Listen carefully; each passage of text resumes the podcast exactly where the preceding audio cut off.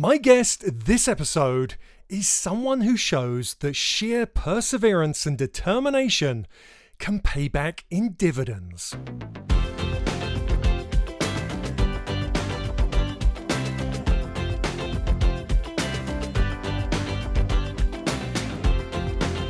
Sometimes life plans don't go as expected.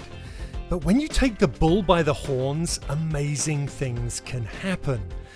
You just have to be able to recognize when an opportunity presents itself. And that is exactly what my guest Alan Lacey did. And he is proof that amazing things can happen. This podcast is proudly powered by Battleborn batteries. Let the power of lithium take you on your journeys across the outdoor world. Battleborn Batteries is the industry's top choice for lithium ion batteries. Reliable, safe, and long lasting, Battleborn makes the sustainable and lightweight drop in replacement for traditional lead acid batteries. Are you ready to make the switch to lithium and switch to green energy? If so, all batteries are in stock now, and you can shop today at battlebornbatteries.com. Good morning, Alan. Hey, thanks for joining me and taking the time out of your day this morning for the Master Wildlife Filmmaking Podcast. How are you doing?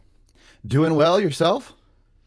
Very well, yeah, yeah. Enjoying this summer weather that is. Uh, well, we shouldn't speak too much about weather because I know here I always moan about it getting so hot in Reno, in Nevada.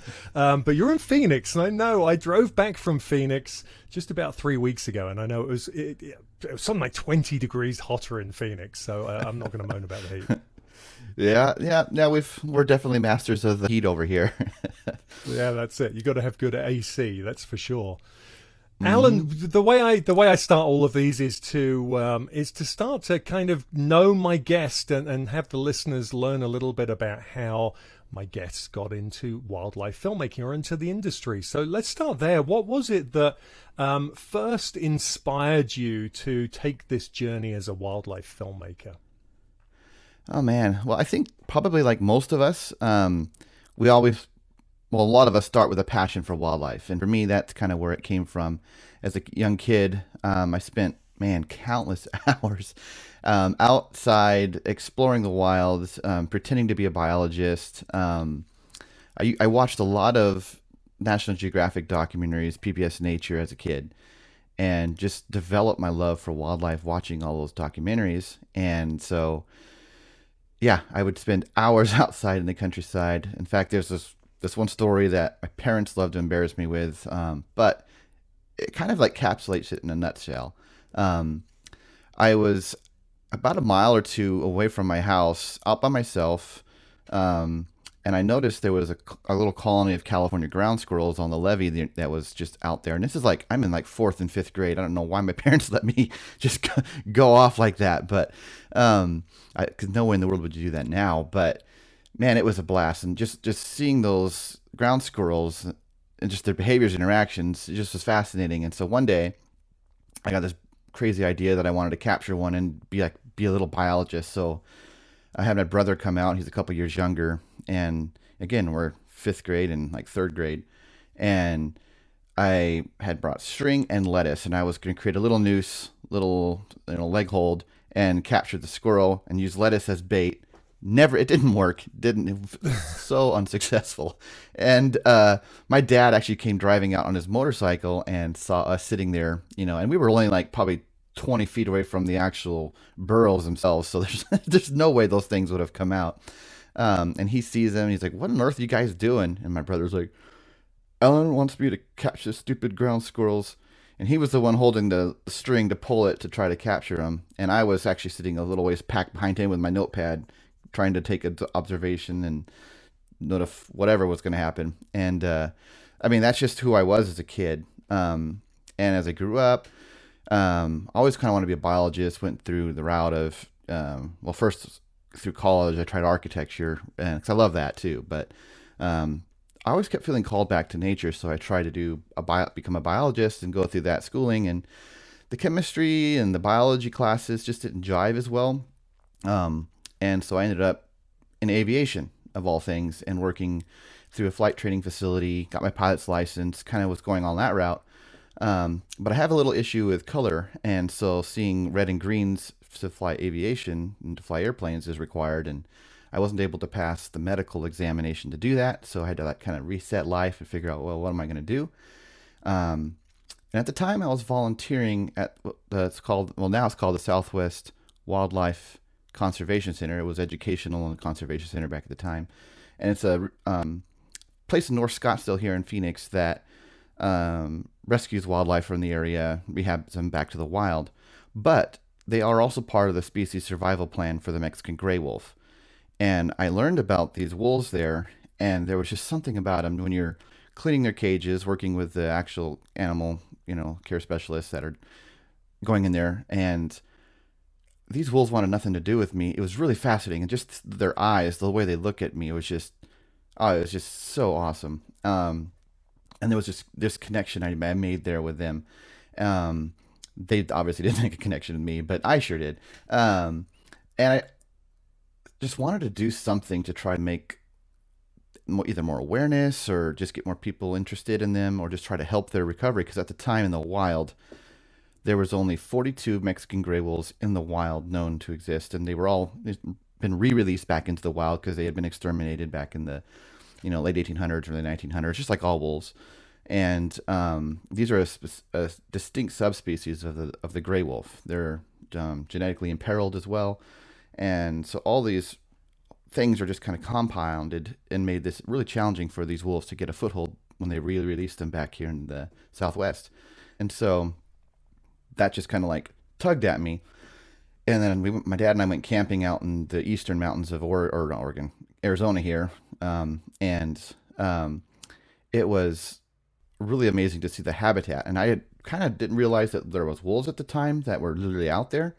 Um, even though I knew they were back in the wild, I didn't know they were in the spot that we had camped. And we heard them one night, and that just further interested me about like, okay, this is amazing. They're here in this state.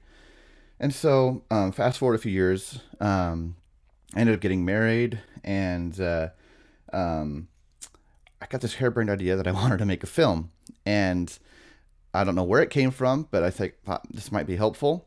Um, so I started doing some research, um, and at the time we were looking to relocate to Oregon, and so I saw some job opportunities throughout the Northwest, and one of them was through this entity called the Grizzly Bear Outreach Project. So I reached out to the director of them, which was Chris Morgan, um, and I had no clue that he was um, a filmmaker and host and presenter with PBS and National Geographic and all of that. And so I was asking him how I could get involved to establish something similar like that for the wolf. And then, you know, as, as only Chris can do, he was, he said, you know, you can, have you ever thought about making a film?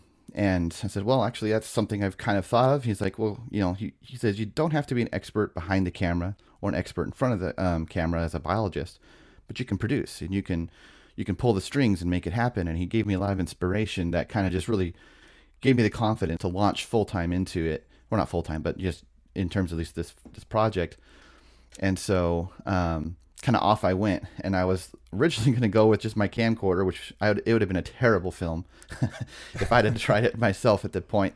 Um, but I ended up reaching out to um, a gentleman who helped me actually get started in that filmmaking process. His name was Dean Cannon. He's where he had worked with Chris and uh, one of Chris's good friends, Joe Pontecorvo. Um, and uh, actually, Joe actually Joe's the one that introduced me to, to Dean, and then Chris was like, "Yeah, man, use him." Um, and so together we set off, and um, it was awesome to work with someone who actually had camera experience, knew what they were doing, um, and he would just be he would give me ideas of how to go back and do more research, more more producing kind of things, um, and I would just go headfirst into it, figure out what I needed to be done. It was never perfect, um, but in the long run, it took us seven years, almost almost eight years, and eighty thousand dollars to produce it, um, and did all that through fundraising, so just peacetime, little by little by little, and at the end of it, we had a an hour doc that um, screened around the U.S. internationally, picked up like 15 awards for, and I mean all small little festivals, nothing nothing insane, but um, for the first time making a film, I was super proud of it and pretty excited to see how how well it done. Um, and it the year that we finished filming was the year that the Mexican gray wolf population as a whole broke through 100 in the wild. Um, so it was really cool to document that. Um, and it was also the same And year that this they is this is gray what called- area. This is gray Correct, area. yeah, gray area, uh, yeah. Yeah. Yep. hmm Yep. Gray area well, was I, the I've got to ask yep. you some stuff before because there's so much to unpack there. Um, I mean, first of all, what what's fascinating is what what I love is that you you had never done anything like that before. You met someone who inspired you, and Chris is extremely inspiring. Uh, and and then you just went out there and you did it. And of course, that is one of the pieces of advice that everyone gives on this podcast: is just go and do it. Just start. And you did that. You took the bull by the horns, which is fantastic. Tell me that from from the point of view of you know when you met the people that you you were working with, at, at that moment in time, how did you decide to fund it? You said that you got in, uh, you were kind of crowdfunding or, or you know getting small bits of money. And when when you initially made contact with people, how were you thinking about, okay, how am I going to fund this at this point? Because obviously people are going to want paying, or were they doing it pro bono, uh, you know, to get you started? I was kind of a mix of both, honestly. Um, so for for the gentleman that I hired, he, you know, obviously I paid him.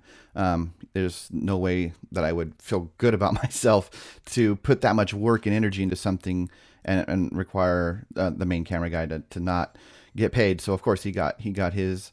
Um, but a lot of the other folks along the way, you know, would either offer discounts, you know, getting hotels for either discounted rates. Um, sometimes, sometimes we were able to stay free in places um, in the southwestern. Like there's a place we stayed in for free. Actually, we no, we, we ended up giving them something just out of because we had extra in our budget.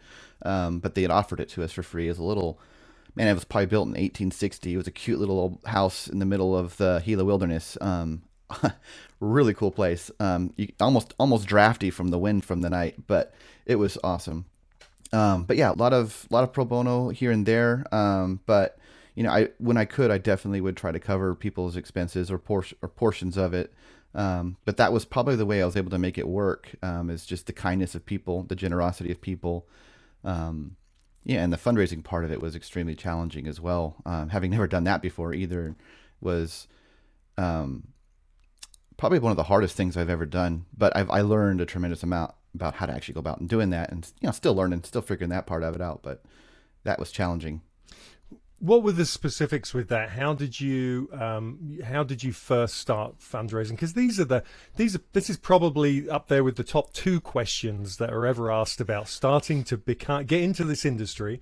People want to they think that you know when you start off you're going to have to work for free, you're going to have to intern, you you know you're never going to see any money for the first few years. But if you're starting your own projects, you know there are ways to do this, and I think one something you mentioned is really valid is that you can ask hotels, "Can I stay for free? This is what we're working on." You know, you could, uh, you know, there, there's ways of not actually needing to have the cash necessarily if you can get stuff for free. But how did you get your first money in?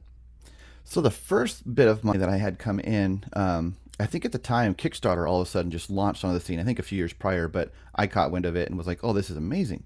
So I actually created a Kickstarter campaign, um, and I thought this looks amazing.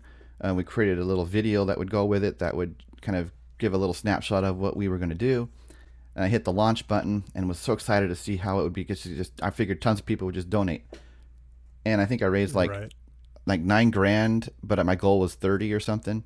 And uh, obviously we didn't get it and it failed spectacularly in that sense. Um, and so I was kind of like, you know, depressed, a little dejected, like, oh man, how is this going to work? So I found another campaign or, or platform called Indiegogo, which allowed you to keep whatever you raise. And they just take a higher cut if you didn't hit your actual mark. Um, so I tried that route. Um, and this time I kind of got smart and I thought, well, you know, just hitting launch doesn't do the trick. So obviously I've got to do some legwork to make it happen. So I started reaching out to other networks, um, such as, or nonprofit organizations rather, that work with wolves, um, that are passionate also about the same cause. So a lot of entities around the United States that work with Mexican gray wolves, I reached out to them. Um, and they had huge social media followings, um, collectively in the millions. Um, and so I figured this is a great opportunity if it's something that they're willing to help promote my project. Um, then you know this is a win-win. The wolves get helped, my project is helped, and um, then on the back end of things, I would let them use my film as a part of their fundraising mechanism too. So give the Blu-rays to them at a at a, obviously a discounted rate so that they could sell it and make profit off of it too. Um, and so um, that was the ticket. So between all the organizations, myself pushing that campaign, um, and this time I instead of rate asking for 30 or whatever five, I think I asked for 25 and ended up getting 30. Um, so that was the initial push that got us the ability to get cameras rolling, get out there, and to start filming. And I did a, did one more campaign after that just to kind of help with the final touches. But in between, I had a lot of private donations too. So that's another key that I kind of focused on was reaching out to either personal friends or making connections with people that are also passionate about the same subject um, or conservation, wildlife, whatever whatever medium that you can use to kind of get into um, and, and make an in with somebody. So I ended up connecting with a few people that um, had the means to support on a, on a higher level than I have ever received. Had a couple thousand dollar, a five thousand, a ten thousand that came in, um, and those were the other ones that helped fund the secondary shoots that we went on later. Um, and I think for me, what I learned the most about that um, is is one obviously do not be afraid to ask because um, that's that's always been a struggle for me. Is I'm just I'm too reserved, or I feel like you know it's hard-earned money that they made. Why you know who, who am I to ask if they want to uh, support this this entity, this film, this about wolves, or if it's you know whatever it's about. Like why would they want to do that? And then it's like okay, well no, sometimes maybe it's offering them an an, an opportunity that they want, um, and then then when I actually realized, oh, I could use a nonprofit entity as a fiscal sponsor, it makes that ask so much easier because now they have an ability that they can actually make a tax deductible donation, um, and it helps them out in their in their long run for them, and it benefits um, the project as well. Um, so I ended up partnering with um, one of the Wolf Education and Research Center, um, and uh, they were my fiscal sponsor, allowed me to bring funding in, and um, that was how I brought in some of those larger donations that I talked about. Um, and that was that was probably one of the biggest things, and it's pointed me on a path now where I'm actually looking at, you know, this is probably down the road in our conversation, but actually starting a nonprofit um, so that I can actually do that and function on my own rather than using fiscal sponsors. But that's yeah, huge. You know, don't be afraid to ask is kind of the big takeaway that I had from that. Yeah, I mean that that's amazing. And uh, the hard thing about asking when it's your own project is that you know there's always this kind of creeping you know worry of is it good enough you know just because i like it will other people like it am i am i an imposter you know, exactly can oh, i really man, I do this that. Right yeah and and i think any artist anyone making art whether it's art you know a painting or a film always finds it hard to ask for money for the things they're creating because because of that. Um, but but you know what what what I would like to find out, Alan, is what was the biggest thing you learned? I mean that that was a huge thing to ter- take on. I mean you had some great people that you knew around you, Chris. Joe, Dean, you know, th- those people obviously knew what they were talking about. So you had some backing of people around you and people to, you know, spur you on. But but going through something like that for I think you said eight years, that's a long time, and it's a big project. And even when you know what you're doing, it's hard, right? As we know now, it's still a hard thing to do. So, what were the biggest things you learned from that experience? I would say for myself, I learned, you know, well, there's obviously so many. It was great because you get to learn the whole process from start to finish. Obviously, I didn't go to school to learn how to do it, so there's you know, a lot of things that I just sort of figured out on my own, probably don't do right. But there, is there a right way? Yeah, we, you know, that's obviously not. There's there's no right way. Um, but uh, I think when I sit back and think about all of that process, I learned that I can do something. I mean, it's simple. Just kind of comes down to that I can do it. Whatever I put my mind to, I can do.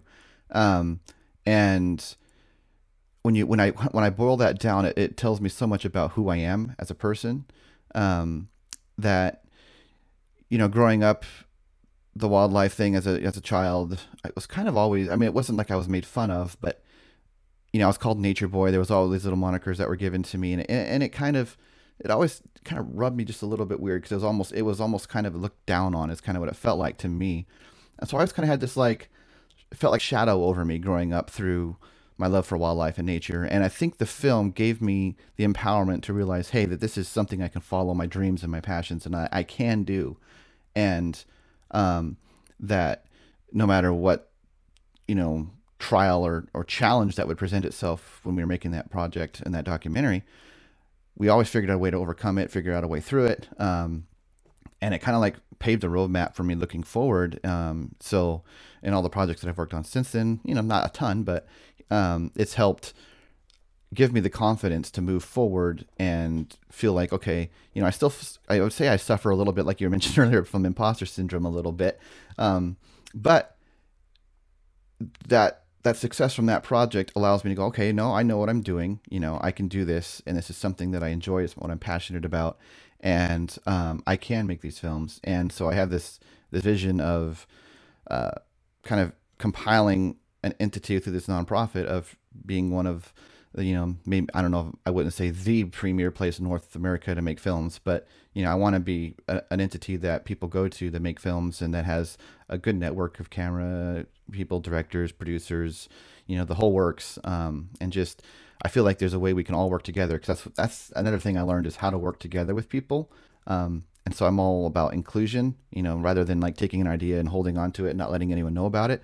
Well, there's people out there that have way better skills than I do, way better skills at directing, producing, um, filming, um, researching than I do. And so um, why not use them? Why not work with them? Why not, um, you know, learn how to work together in a, on a bigger way? Because we're all working towards the same goal of trying to make this world a better place through our films and our stories and to connect people to nature in ways that are powerful. So I think it's an important uh, thing to be able to work together in that in that sense to be able to to tell those stories that the, the the general viewer can just attach themselves to and fall in love like the way we have. Yeah, that's that's great because I think that so many people breaking into the industry find it hard actually to make connections and collaborate because so much of the time if you're a filmmaker out there on your own with your camera you know so many of us are just on our own. And it can be a very lonely place. We're out there creating our art. And then it can be really hard to connect and work out how to collaborate. And i think you know what's so great is you learn collaboration early on which is such a key as you say to this industry because we can, we ha- sometimes we feel like we have to do it all and we can't do everything really, really well. And so if you can find those key people, and that takes me on to, you know, you founded TLP Media. Um, and then and and you have uh, a team of people there. So tell me, how did you discover those people? How did you find each other and all start working together with TLP? Yeah, so um, yeah, TLP. It's just a little quick little side note. Um, TLP was the original initials for uh, what I was starting my Grey Wolf film because I originally called it The Last Pack. So I wanted to kind of pay homage to that as a little fun thing. But anyways, um, so when I moved to Oregon, um, uh, I kind of like moved away from the roots of where I was at in Arizona, the wolves, my filmmaking connections there, and so um, I couldn't actually. Uh, I, I, looked for jobs in the film industry there, but just couldn't get in. Um, that whole struggle, you know, how do you break into the industry? I was really trying, both in the commercial, uh, narrative, and documentary worlds, and just didn't seem to have a chance of getting in anywhere. So I ended up taking a job at a hospital and working night shift, which was really hard. Um, the job was easy, but the hours um, and that drove me again to like, well, I want to follow my dreams and passions. So I started, you know, networking with people around the Northwest to try to um, figure out who's doing what, and connect with a gentleman in Seattle. Um, and uh, together we kind of thought, oh, maybe we can work together on some projects. Um, and then uh, we ended up pairing up with another gentleman and who happened to actually live in Portland, which I didn't know, who's a photographer um, his Jim, he's the uh, also on my website. He's he's kind of the executive producer on a project I'm working on right now on burrowing owls. Awesome guy, um, and his photography is fantastic as well. And um, we kind of like brainstormed this idea of producing uh, a story on on burrowing owls that we're currently still in production on. Um, just got to a rough cut, so pretty excited about that. Um, and together with him and a friend of his who's also a cameraman, um, we collectively kind of moved forward. And I already had TLP Media kind of going, but brought them on as part of the people I collaborate with. Um, and it's just been an absolute blast working with them. Jim has um, a lot of really awesome equipment, you know, like the Canon 50 to 1000, which is like that, that wildlife lens. It's amazing. Um, so, so, the footage we have for our Burrowing Owl doc is just superb, um, paired with like a red camera and such. Um, so like it was amazing to move from the little things I've been working on to also having all this top notch gear. Um, so it was really, really quite awesome um, to to like finally have good quality images coming back. Not saying that the gray area wasn't good quality, but it was not 4K. It was just it was filmed I think on a like a Sony PMW EX3 or something like that. So just 1080, still good, still good image, but um, the stuff that we have now is just so much better, and it was just it's just cool to see that footage. So kind of worked with them um, on getting that up and running, and it's still pretty much just a kind of just me, a kind of one man show. I still do all the producing, all the writing and story and whatnot. And Jim's kind of our executive producer who helps us out um, with the gear and such. Um, and then and then Johnny also films with us. Um, he's the the cameraman that we have. And then I um, ended up partnering up with a, a friend of mine. Uh, her name's Jessica, and she's great at all the logistics. So helping kind of keep things on track um, has been been huge because I, I do that myself, but sometimes it's you know like a lot of us creatives, our stuff all over the place. So having having something that's really kind of kept and filed in an organized way is helpful. So she's really good at that. Um, and it really helps keeps our projects moving forward. it's kind of an important thing. yeah, yeah. It's the whole right right brain left brain thing, right? it can be hard. It can be hard to juggle between the two for sure. So so how are you funding these projects now? I know on your website you've got um, the lone uh, Wolverine I believe you're working on uh, the burrowing owls. You've got a whole bunch of things on there. Are you are you still you know do you self fund a lot of that? Are you bringing in funds? Are you pitching these ideas and getting funds in from networks? How, how are they are they all different? Is it a mix of all those things? It's kind of a mix. Um, like our, our owl doc is pretty much uh, all self funded um, through um, our executive producer, um, and so he's he's put a lot of the legwork into that to help it get going. So that was that was a huge thing. And we talk about finding ways to get funding. Um, we didn't partner up on that with the idea of that becoming a possibility. In fact, I had no clue that that was a possibility. And it ended up just becoming that. And it was just actually incredible um, to be able to have that ability to just go and do for the first time rather than having to wait, you know, months, years, whatever, till you get funding.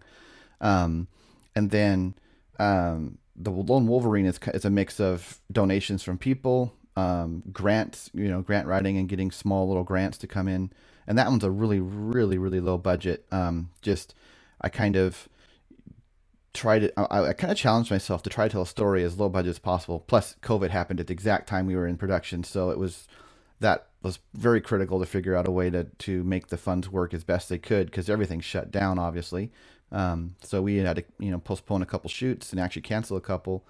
Um, so that that story is still in the edit, and it's a challenge to edit because everything is so the way that COVID impacted those shoots. It just really made it a, quite a, a, hard thing to piece the story together. Um, but I think we're going to be able to get it and work it out. But yeah, the funding came through grants on that and donations, and and these other projects that I have, um, kind of in development. Um, I'm I have some seed donations that have come in for our story on the orca southern resident killer whales up there and so I'm actually potentially this summer going to look at a couple location scouts and maybe start a little pilot episode or you know for for pitching for more funds to try to get that up and going. That's that's another key It's having these little um, proof of concepts, if you will, of your film. Um, for those of you in the industry, a lot of you guys do this already, but it helps bring that funding in, um, especially for people who maybe don't have a, a, clue. If you're if you're raising the funds yourself, or you're not working with a broadcast entity or, or anything that's been commissioned, um, you can kind of work the same way and operate the same way by bringing these stories and these proofs of concepts to people who are interested in the subject. They may not give as much and be able to commission it full time, like boom, but you can get a portion of it. Um, just takes a little more legwork, a little more um, ingenuity and creativity to figure out how to find those people and network with those people. You know, when, coming back to one of your questions asked earlier about what I've learned, I think networking. I hadn't put a thumb on it, but the networking ability um, to be able to connect with people has probably been the, the biggest life skill I've learned from the whole process. Which is so important. I mean, in, in so many industries, pretty much in every industry, but certainly in this, where you know, going back to how we all can feel so remote and alone when we're on our own filming. Um, and and then when you go to festivals and you realize, wow, everyone is actually like me. We're we're all the same. We're all doing that little thing, you know. Unless you work with a big network and you're in an office full of you know lots of people, most of us are out here on a limb doing our thing. And um, and yeah, it's uh, it's it's great to realize, and when you work that out, and again, it's one of the pieces of advice that so many guests have given. You know, festivals, networking, so important. And now, of course, it's got so much easier because there's so many virtual opportunities. Um, you know, I just had a meeting earlier with a network with four of us over Zoom, and and now that's just become the norm you know, it used to tend to be a phone call or you'd meet up or something, but now it's just the norm. You it can happen so easily. And having virtual passes to all of these festivals where you can see people's faces, it's so unbelievably valuable. Um, and, and I think you know what you're doing so well is you are piecing together all of these opportunities, which you have to do in this industry, is a case, unless you're getting a complete budget from a network, you have to find all these kind of ways of piecing everything together to make your dreams a reality and um, and you're doing that so well. And so many of my other guests have done that really well as well, just finding good ways. I think Dan O'Neill was one who spoke about you know sponsorship sponsorship opportunities and utilizing footage to help brands, but then to help with his films. It, it can be that you know there, there's not one right way of doing it, and there's so many new ways of doing it. And what's exciting is how these newcomers find interesting ways to fund things. I think it's it's incredible and so important. I recently got introduced to athletic greens as a way to optimize for better gut health, get more energy, and optimize the immune system. So, what is this stuff? Well, with one delicious scoop of AG1, you're absorbing 75 high quality vitamins, minerals, whole food source superfoods, probiotics, and adaptogens to help you start your day right. This special blend of ingredients supports your gut health, your nervous system, your immune system, your energy, recovery, focus, and aging.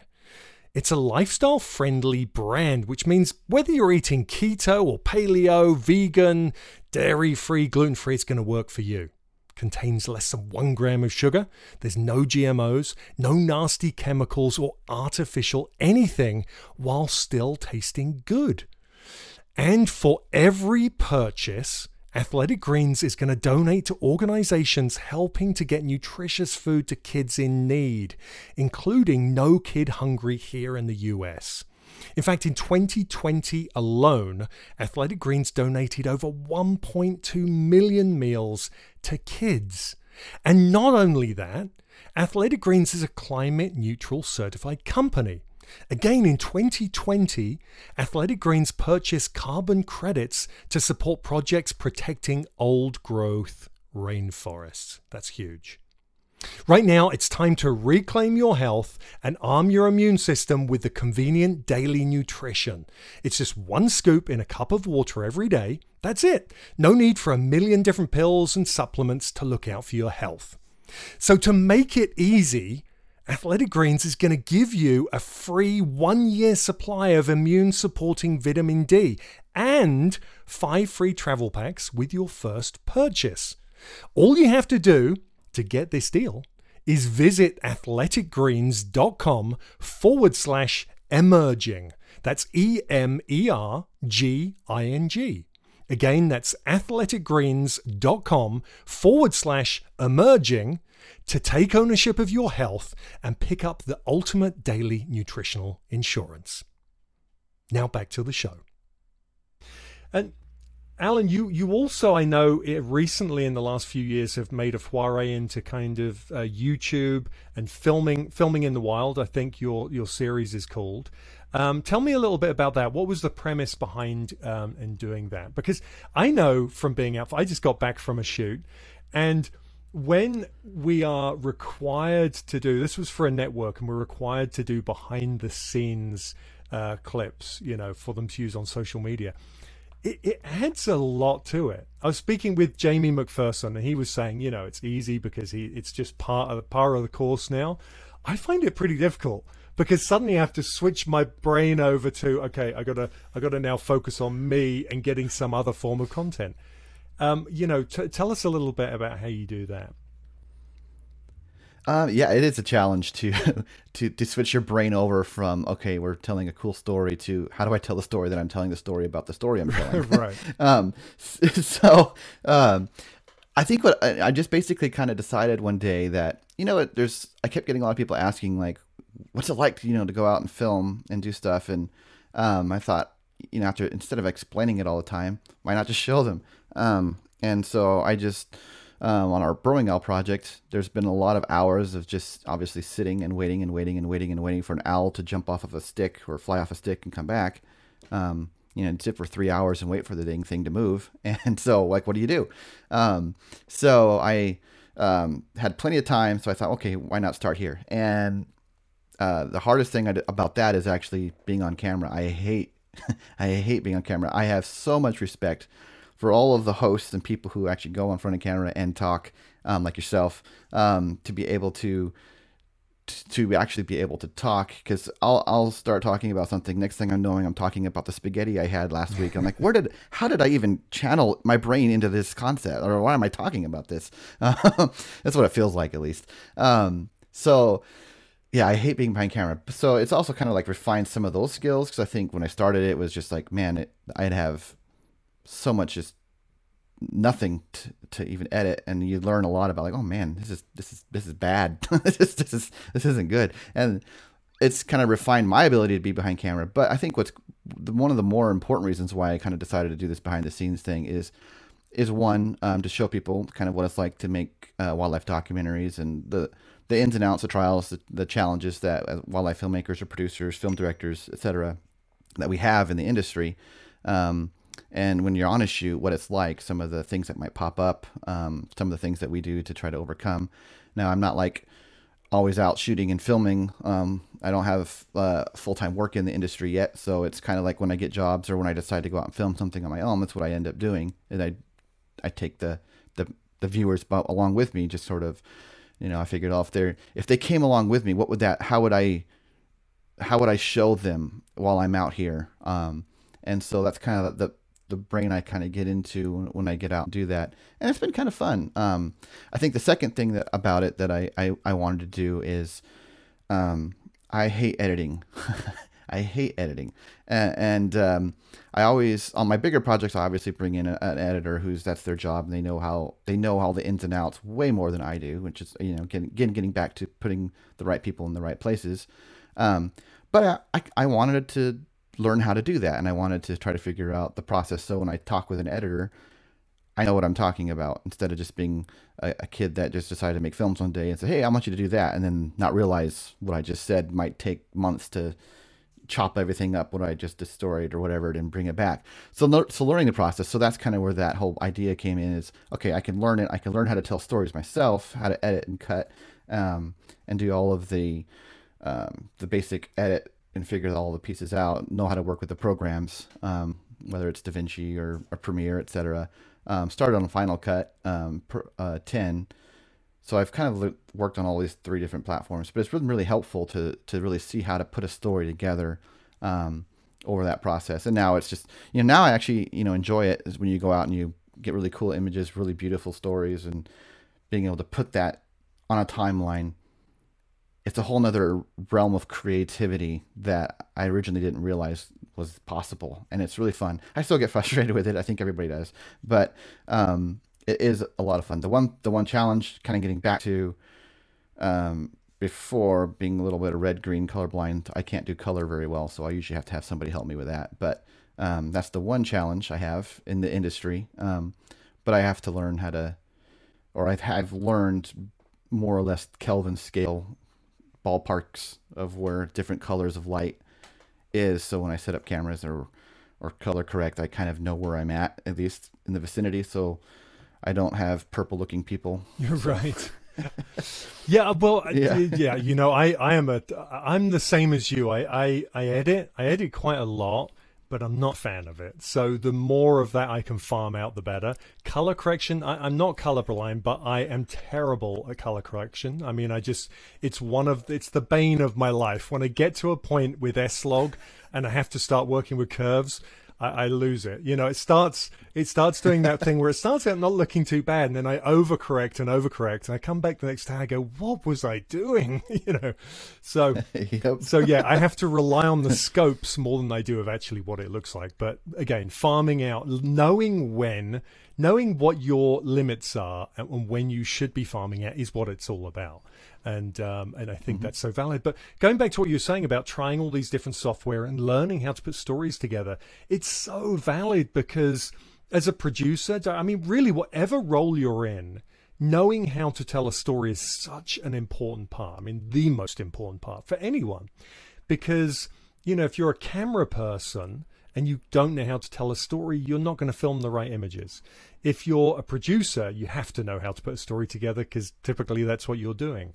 You know, if you're a sound person, understanding how the story is going together so you're not confused or so you know where to point the mic or you know it's so valid and, and again if you're producing and you learn to edit and you can really see how the edit system functions and how putting a story together can work. It helps you when you're sat with an editor and you're you know brainstorming ideas. So it's so valid in so many ways. Do you do you think that the um, the filming in the wild do you think that has a potential for monetization? Do you think it's something that you can grow into being a subsidy for your films potentially i mean it's always possible i suppose um, i mean it would be nice if it could do that but i'm not anticipating the channel to actually bring in any revenue. Um, I'm, I've set it up so that it can if it ever would get to that point.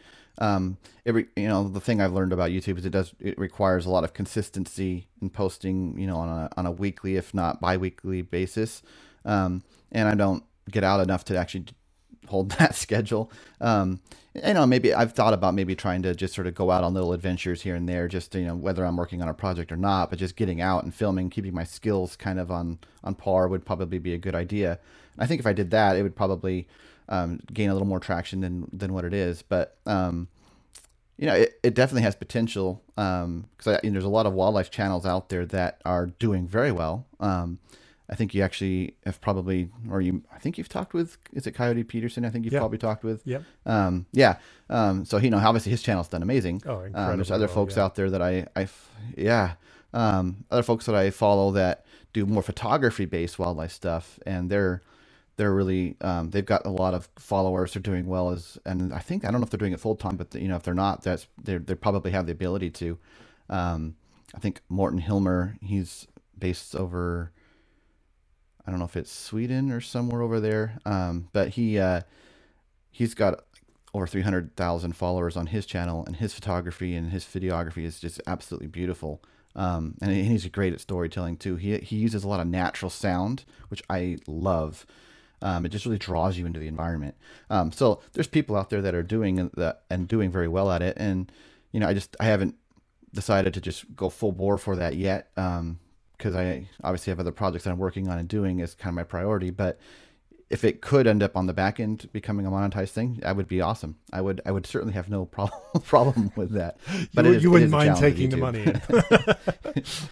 so so exactly. Yeah, but yeah. yeah, it does require the work. Of course, of course. Like, I mean, everything does, and it, it, it, as you say, consistency with that kind of thing. You've got to be any of these endeavors. You've got to be consistent, and you've got to treat it as a business. I mean, that is that's one of the things mm-hmm. with wildlife filmmaking that's so hard that the whole left brain right brain thing is as creators it can be really hard to switch over to okay now i have to invoice and i have to keep my books and i have to do taxes and i have to work out where the next you know pennies are coming from etc etc it can be really hard to switch over. I struggle with that all the time you know and i have to kind of do it day by day okay today is a book work day instead of you know and I, I will keep my creative brain switched off rather than trying to switch back and forth um, in terms of the future of TLP, you, you were talking about, uh, you know, potentially converting or, or opening a, a 501c,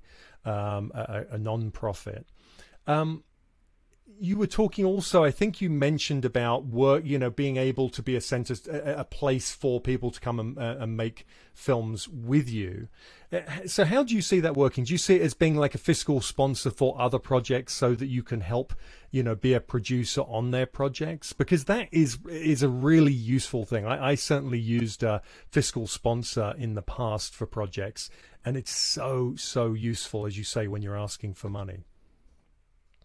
Yeah. So, um, yeah, basically this year I decided because um, I've had a life change recently, so I, it's actually um, allowed me to launch full time into pursuing this passion of filmmaking rather than always having to have a consistent job, pay the bills. This has been the first year I have launched full time um, into this whole industry, and it's been amazing. And in this process, um, I decided to launch this 501c3 um, and work towards that. So um, my current name is TLP Media, um, and one of the challenges I've had with that name, which I did not anticipate, um, is on social media. TLP is also an abbreviation for a far right extremist political party in Pakistan. Uh-huh. So I have had I've had a lot of um, uh, followers come from there, and so it's been a, it's that's been a challenge. Um, so I don't I don't know if I want my entity to kind of have that connection. So I've decided to change the whole name together um, and then just formulate a brand new entity. Um, and uh, so that that new entity, I haven't really announced it yet, but I feel like it's fine to announce here because it's kind of a roll in the oh, same this is going to be a first. I'm drum roll. Call it. It's the yeah. first, yeah. yes, drum roll. um, but so it's going to be called Reel Earth Films, but R E E L. Nothing, nothing big, fancy, but just kind of sure. a double meaning to me because yeah. it's obviously film, but telling real stories about natural world. Um, and uh, the whole premise and mission behind it being is to tell authentic stories about nature to help inspire people to fall in love with the way that we have um, so that people can just reconnect to nature. Um, and so that's that's the whole premise behind what I want to do with this organization is be able to bring in funding from the public and private and uh, be able to utilize that funding to tell stories that I want to tell but then also be able to work with other filmmakers. So either whether it's becoming a fiscal sponsor, um, maybe eventually um, portioning out small little film grants, um, and just helping other filmmakers like myself who don't have a route, like they haven't figured out how to get into the industry or they want to. Because I feel like there's so many people that are talented out there that um, just you know we all know how hard it is to break into the industry whether you're trying to get on as assistant camera or runner or whatever your job title is to get going in the industry it's hard to get in. So I want to be able to help those kind of people like myself who either are blazing a trail forward on their own, um, provide a little guidance, um, but and at the same time, it also you know allows them to improve their skills and their storytelling abilities, and then grow a network of people that you can work with to tell even better stories and I look at um, other nonprofit organizations that work within wildlife, and a lot of the big the big names, you know, like World Wildlife Fund and all these other defenders of wildlife, you know, they bring in a lot of um, awesome revenue for their for their causes, which are all important. And so I think to myself, why can't a, a wildlife film entity bring in something similar? Um, doesn't have to be the same level of funds. I mean, if we brought in that kind of level fund every year, that'd just be, I mean, you'd be putting Planet Earth out every year. Um, so if you could just bring in, you know, a small portion of what these entities can bring in, you're you're set for telling quite a few stories each year. Um, again, it comes down to the work to be able to bring in the network of people that can support that cause. But I, I, I believe it is something that is highly possible to do and to be able to bring, you know, a couple mil every year in through donations um, or grants or etc. would just be extremely powerful in the ability to be able to tell stories and untold stories, um, whether they're because um, a lot of like networks, you know, they want to tell a story that's going to get the viewership, that gets you know gets the ratings. It's just kind of all based on that, which we know. So there's a lot of stories that just go untold because they're not a they're not a, a charismatic species or a sexy species or something that's just going to pull viewers in. You know, unless you can well, find a really yeah, cool way to, to make them so to yeah yeah or yeah exactly dramatic enough. So you know, who's going to sit down and watch an hour documentary on ringtail cats? Um, you know, that's a it's a little project I want to do. Um, if they're cute and they're fun, there's the really really quirky little species, um, but nobody, you know, would probably commission a project unless there was something really amazing that came out of that that we just don't, don't know yet. Um, So telling these untold stories is something that I'm passionate about, and I think it'd be really cool to be able to allow other filmmakers who are also wanting to tell their stories that they're passionate about that are same same kind of thing that a network probably wouldn't commission or but when they if it's told beautifully if we, we help them craft the story we figure out you know here's you know if they if they're not sol- solid in all their filmmaking skills yet but we can help get them to that point then um, you know that that story will be amazing. Um, and it could maybe maybe it could live either on a platform like WaterBear or some other entity that's kind of out there that's starting up, um, or maybe it just lives on YouTube for free for people to see, um, just to connect people.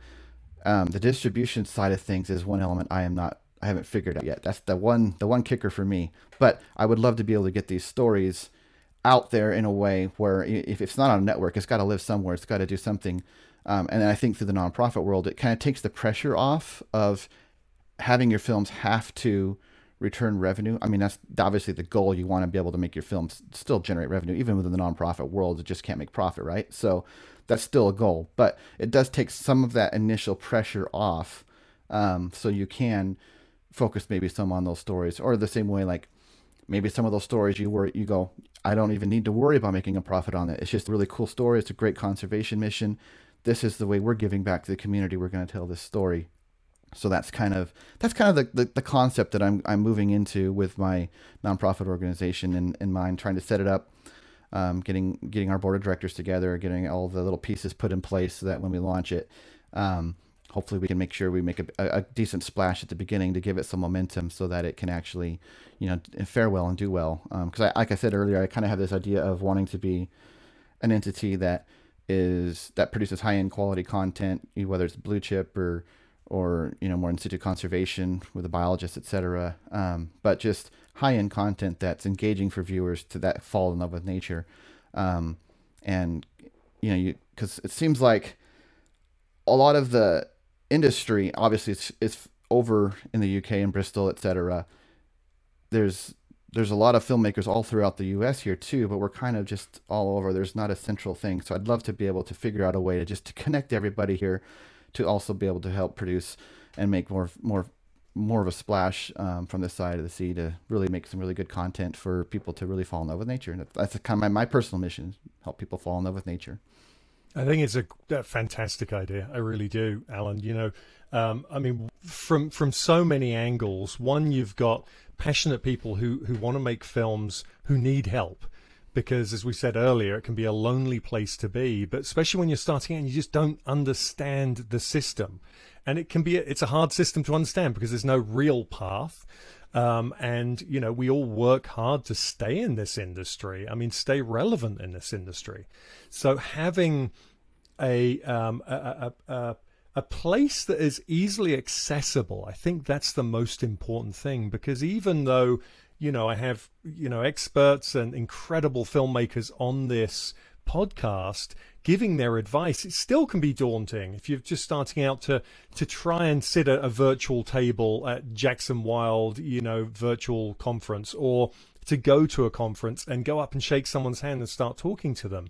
Um, and it can feel like you have to spill your guts and everything you're doing, you know, when you do speak to someone rather than just let it organically flow. And so, you know, there is that pressure when you're starting out to try and achieve, and, and sometimes it feels like it's not working.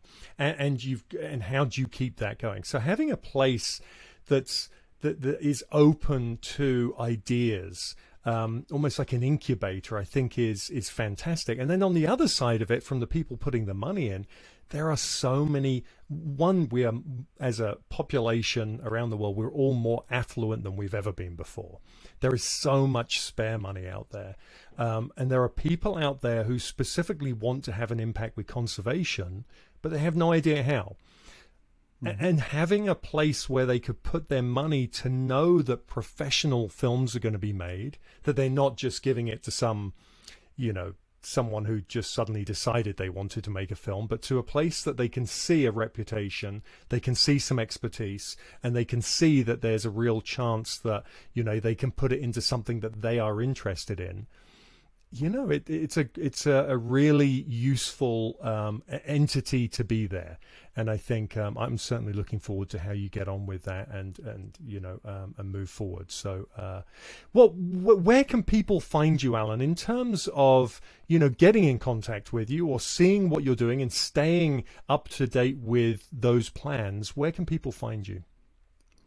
Um, yeah, so you can um, currently, obviously, TLP Media Films is where I live on the web.com, tlpmediafilms.com um, is where I currently have, but eventually it'll be uh, Reel Earth Films with R E E L films.org. Um, that'll be launching here soon. Um, um, so that would be the easiest way, um, either those two sites. Uh, you could also check the, the YouTube channel out, Filming the Wild. I also have a little website, filmingthewild.com, which kind of just basically mirrors that. So that's also another way. That'll be consistent. You know, if you can't remember either, just go to filmingthewild.com. You can contact me there. Um, follow me on social media if you want, uh, Facebook or Instagram. My Instagram is Alan P underscore Lacy. Um, that's A L A N P underscore L A C Y. Um, so those are the easiest ways. Facebook, just look me up. I'll I usually just pretty much friend accept pretty much all friend requests. Um, so yeah, those are the easiest ways. My email, if I don't know if you want that too, but that's just um, currently alan at tlpmediafilms.com. Fantastic. Well, just, you know, people can reach out to you and stay connected and, and see how they may be able to get involved with what you're doing. And I'll put all of those links on the website page. So it's um, on, it's either jakewellers.com or masterwildlifefilmmaking.com. And I'll put on your episode page, I'll put links so people can also go there and click directly on them. And finally, Alan, what would you say, what would be your biggest piece of advice to people who are in this place of they know that this is what they want to do you know they're inspired they're motivated and we know how that can wane and you know um, what is your piece of advice for people in that place of knowing this is what they want to do but just unsure of how to get there I would say, um, like kind of what you said earlier, and what a lot of folks primary is just to get out and do. But on top of just being able to get out and do it, I mean, you can sit and plan and you can think about all the ways and strategize of how you want to do it. But until you actually go and do it, um, you don't learn anything really. You, you as soon as you do it, you learn so many different cool things about the whole process.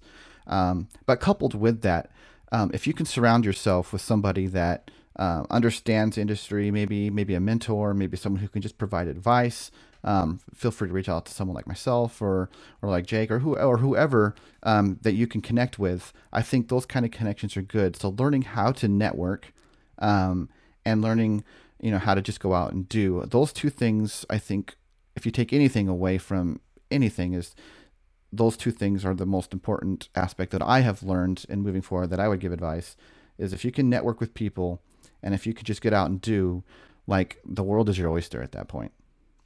That's fantastic. I'm I'm just going to add to that that you know the the the getting out and doing always I mean is the best advice. It's just like just go and do it and then you've got something you can work build upon.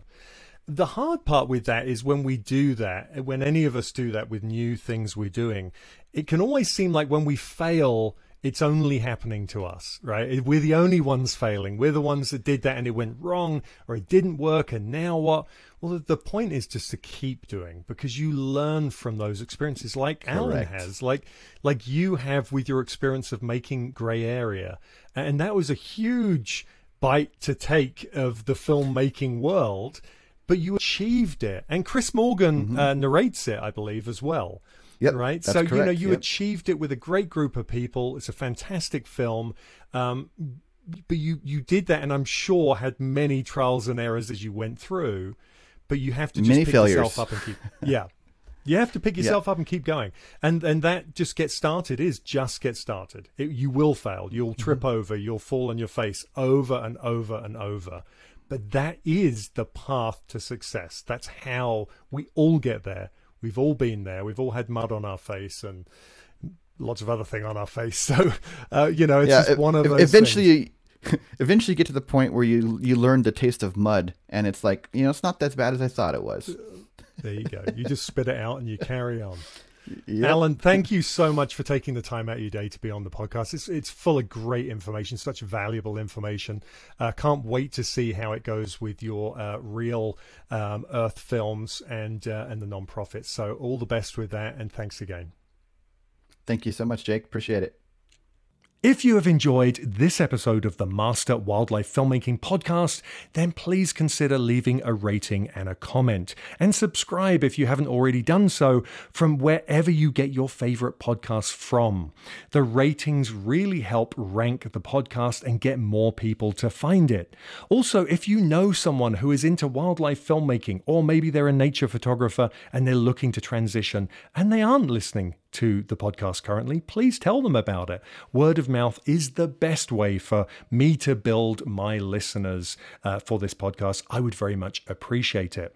And also, if you are looking to break into the wildlife filmmaking industry and you're just looking for help, you're looking for answers for burning questions that you have, then please consider looking at my Master Wildlife Filmmaking Mentoring uh, group and mentorship program. You can find that at Jake Willers com and just click on the mentoring tab or learn more tab where it says it on just the homepage there. You can find it very, very easily. And then lastly, if you want to help support this podcast, the best way you can do it, other than just telling other people about the podcast, is to go to our Patreon page. It's patreon.com forward slash MWFP. That's patreon.com M forward slash MWFP. And there you can get all sorts of bonus content. We have extracts from podcasts that didn't make it to the, these episodes because they went on so long, uh, because I didn't want to stop talking with our guests. So we put the extra content there. There are catch up conversations with previous guests, finding out what they've been doing since I last spoke to them, and so much more of the behind the scenes. Please consider taking a look. That is the best way to sponsor this podcast and get more episodes in the future.